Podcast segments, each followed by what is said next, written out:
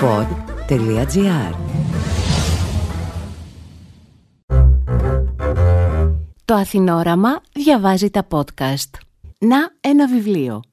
Ένα podcast με τις σκέψεις του συγγραφέα Κώστα Κατσουλάρη για βιβλία που διάβασε. Γεια σου. Είμαι ο Κώστας Κατσουλάρης και σήμερα θα σου μιλήσω για ένα βιβλίο που κυλάει ήσυχα και σταθερά σαν πλατή ποτάμι και που μας ταξιδεύει στην πιο εκπληκτική χώρα, την παιδική ηλικία.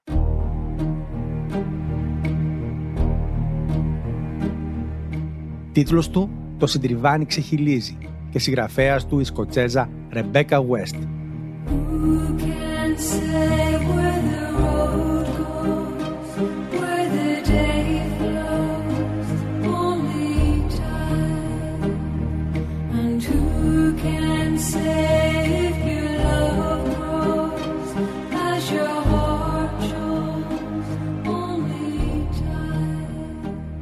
Πώς φαντάζει η ζωή και ο κόσμος μας μέσα από τα μάτια ενός παιδιού, τι κερδίζεις και τι χάνεις καθώς αφήνεσαι στο σύνηθως εγωκεντρικό βλέμμα του, αν το παιδί αυτό είναι η Rose Aubrey, η μικρή αφηγήτρια τούτου του μυθιστορήματος, καλό θα ήταν να ξεχάσεις όσα νομίζεις ότι γνωρίζεις για την παιδική ηλικία. Αθωότητα, αφέλεια, περιορισμένη αντίληψη; Όχι, τίποτα από αυτά. Οξυδέρκεια, σκληρότητα, γενναιοδορία, απόλυτη ετοιμότητα για το θαυμαστό και το ανίκιο; Ναι, και μάλιστα σε μεγάλες δόσεις. Καλωσόρισε στον κόσμο της οικογένειας Όμπρι. Στο κέντρο της μια εξαίρετη γυναίκα, ένας βαθύς και περίπλοκος χαρακτήρας, μια ταλαντούχα πιανίστρια που όμως εγκατέλειψε κάποια στιγμή την καριέρα της ως σολίστ, είναι η μητέρα της αφηγήτριας, η αληθινή ηρωίδα του βιβλίου.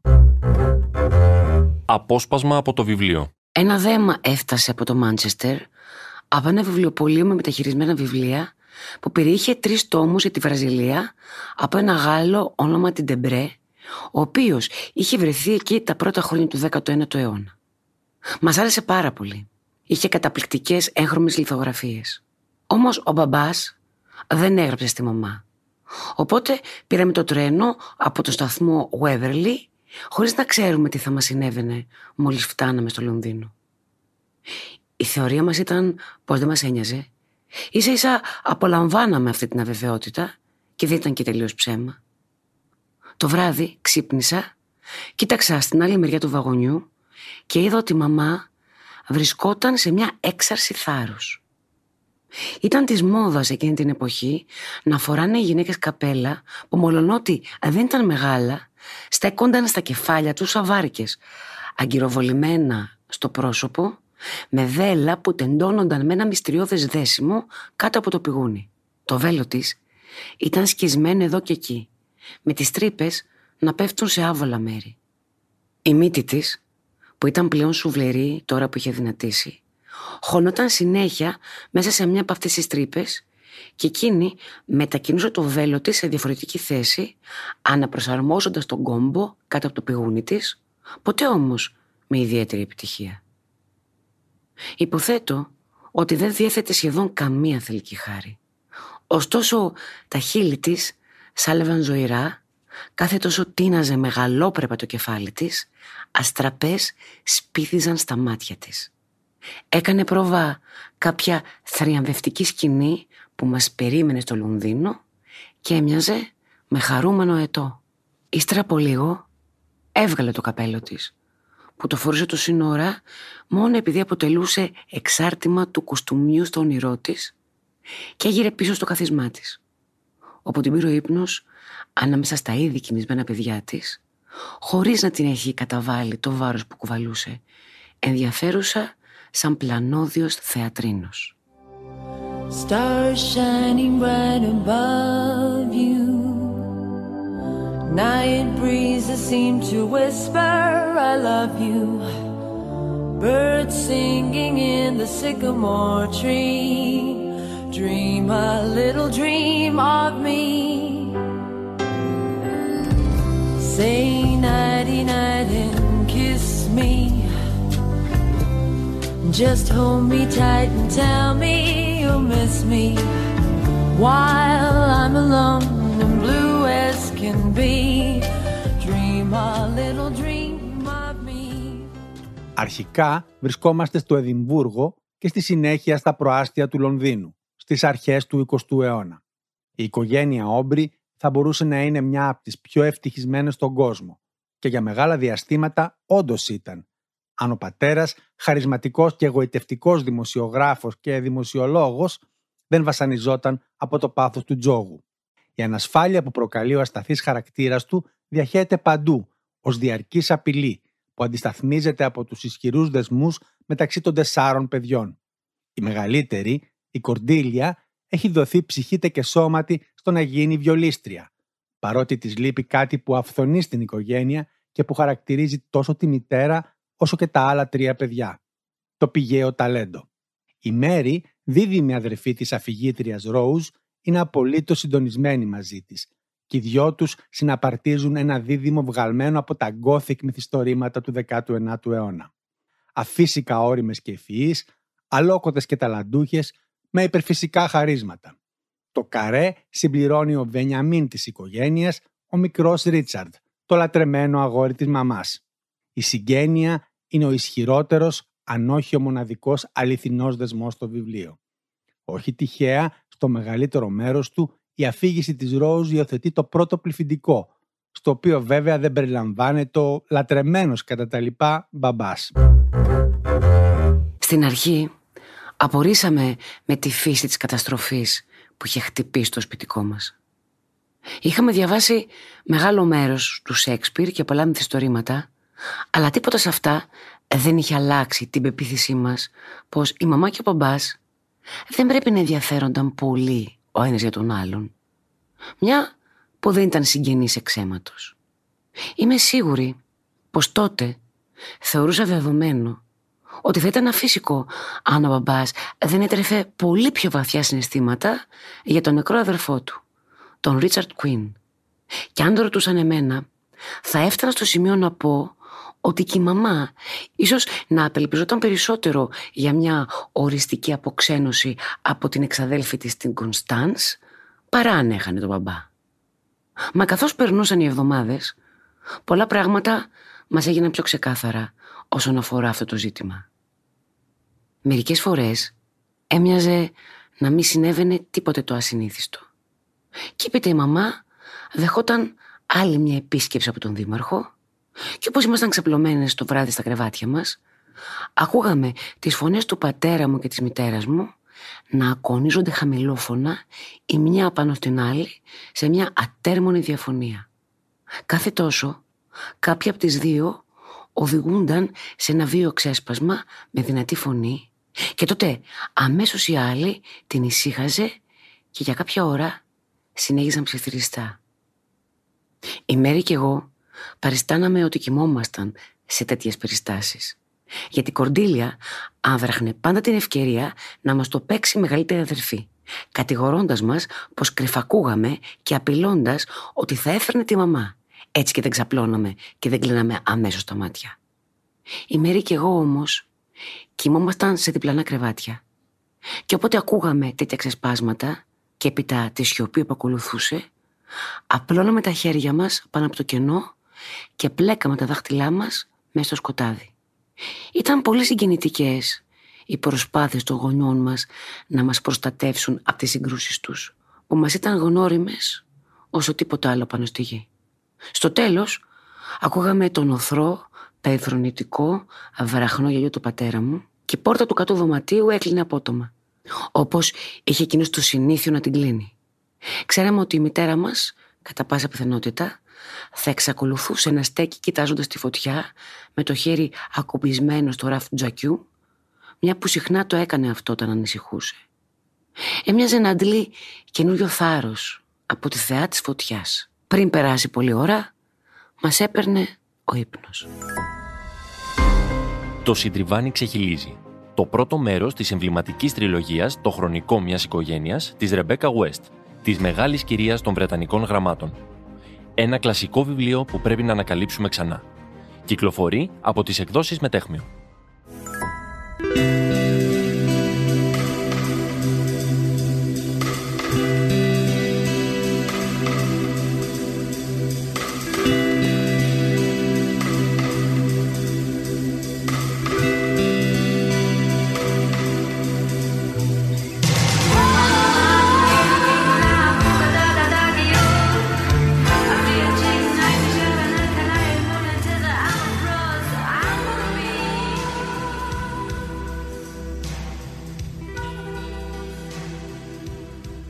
Σημαντικό ρόλο στη γνωριμία μας με την οικογένεια Όμπρι θα παίξουν μερικά ακόμη πρόσωπα. Δες για παράδειγμα την Miss Beaver, την καθηγήτρια μουσικής που αναλαμβάνει με πάθος να μετατρέψει σε σπουδαία σολίστ την σπαρακτικά ατάλλαντη Κορντίλια ή σε διαφορετικό τόνο την ξαδέρφη Κόνστανς που αποκαλύπτεται ακόμη φτωχότερη και από εκείνους, καθώς και την κόρη της Ρόζα Μούντ με την οποία η Ρόουζ συνδέεται βαθύτατα.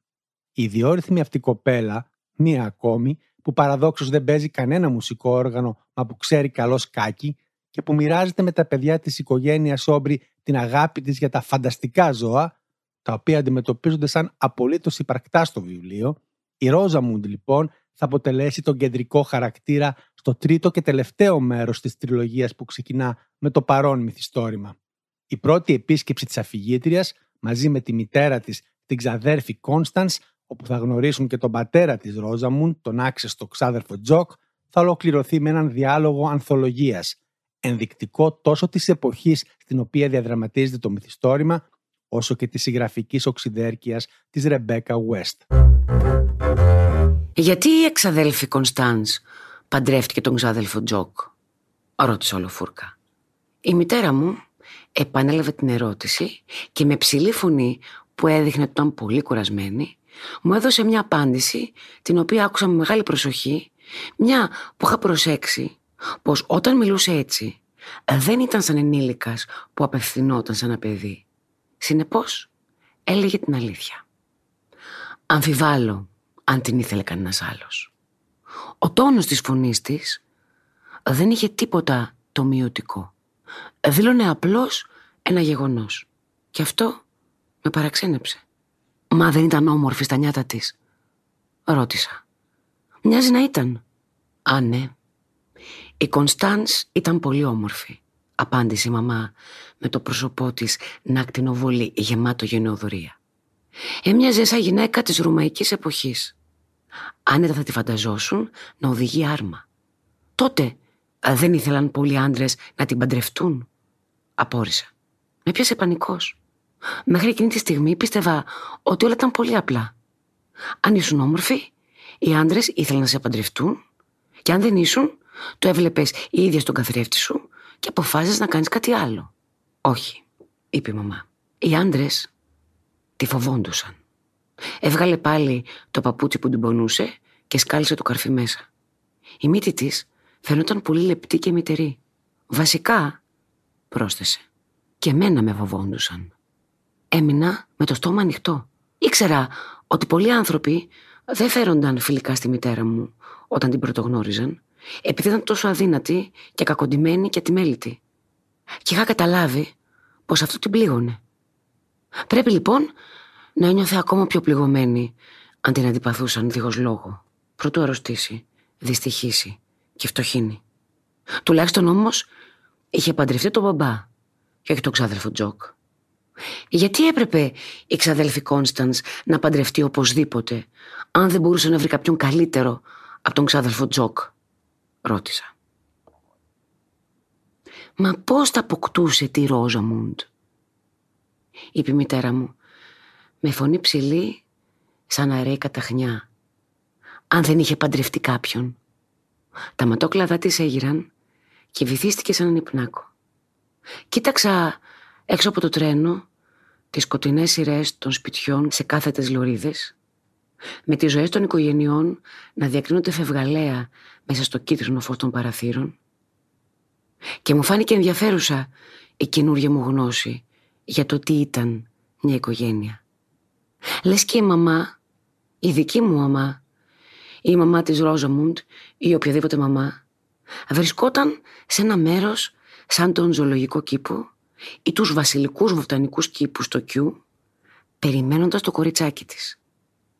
Και επιτέλους, το έβλεπε να στέκεται έξω από την είσοδο ή από την άλλη μεριά της πύλης και έλεγε στο φύλακα «Το κοριτσάκι μου είναι έξω. Σας πειράζει να πάω και να το φέρω μέσα» θα ήταν αναγκασμένη να φερθεί ευγενικά στο φύλακα για να την αφήσει να διαβεί την πύλη. Ό,τι είδους άνθρωπος και αν ήταν αυτός.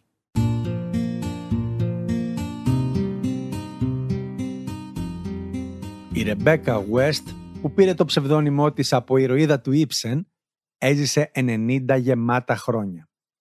Έγινε διάσημη για το πλούσιο και ετερόκλητο έργο της, που περιλαμβάνει εκτός από μυθιστορήματα ένα σπουδαίο ταξιδιωτικό βιβλίο για τη Ιουγκοσλαβία, ένα βιβλίο ρεπορτάζ από τις δίκες της Νιρεμβέργης και πολλά ακόμη.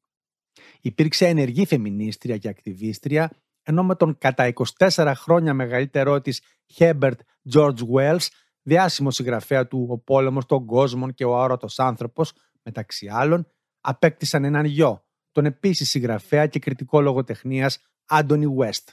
Το συντριβάνι που ξεχυλίζει είναι, όπως είπα και νωρίτερα, το πρώτο μέρος μιας χαλαρά αυτοβιογραφικής σάγκα, με τον τίτλο «Το χρονικό μιας οικογένειας», το μοναδικό που κυκλοφόρησε όσο η συγγραφέας ζούσε ακόμη το 1956. Σπάνια η παιδική ηλικία έχει καταγραφεί με τόση στοχαστικότητα και πρωτοτυπία, καθώς και με τόση απλότητα. Η αφήγηση ρέει καθαρή και κρυστάλλινη σαν από δροσερή πηγή, ενώ οι χαρακτήρες, τόσο τα μέλη της οικογένειας όσο και καμιά δεκαριά ακόμη, εντυπώνονται για καιρό στο μυαλό του αναγνώστη, έτσι καλογραμμένοι και τρισδιάστατοι που είναι. Το συντριβάνι που ξεχυλίζει της Ρεμπέκα West, ένα απολαυστικό μυθιστόρημα που μας συστήνει μια σπουδαία γυναίκα και συγγραφέα, κυκλοφορεί σε όμορφη και τυποτεχνικά άρτια έκδοση από τις εκδόσεις Μετέχμιο, ενώ την πολύ καλή μετάφραση εγγυάται η εμπειρότατη Κλέρι Παπαμιχαήλ.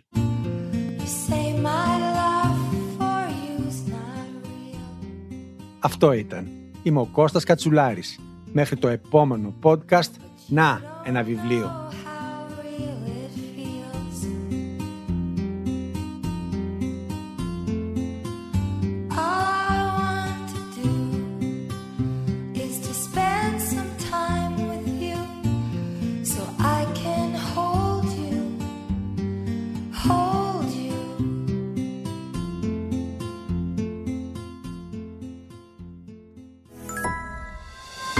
Πρέπει πάντα να πιστεύεις ότι η ζωή είναι τόσο εκπληκτική όσο η μουσική αφήνει να εννοηθεί ότι είναι. Το συντριβάνι ξεχυλίζει, της Ρεμπέκα West. Η αρχή μιας τριλογίας που έγινε κλασική. Σε όλα τα βιβλιοπολία από τις εκδόσεις Μετέχμιο. Αποσπάσματα από το βιβλίο της Ρεμπέκα West «Το συντριβάνι ξεχυλίζει» διάβασε η ηθοποιός Γογό Μπρέμπου. Παρουσίαση επιμέλεια Κώστας Κατσουλάρης. Παραγωγή Ελεάνα Παπαδοκοστάκη. Ηχοληψία μοντάζ Γιώργος Βαβανός. Αν θέλετε να διαβάσετε το podcast «Να ένα βιβλίο», αναζητήστε το στην ηλεκτρονική έκδοση του περιοδικού Αθηνόραμα.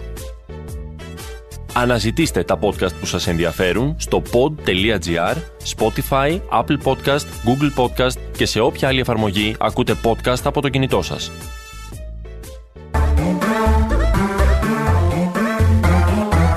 pod.gr. Το καλό να ακούγεται.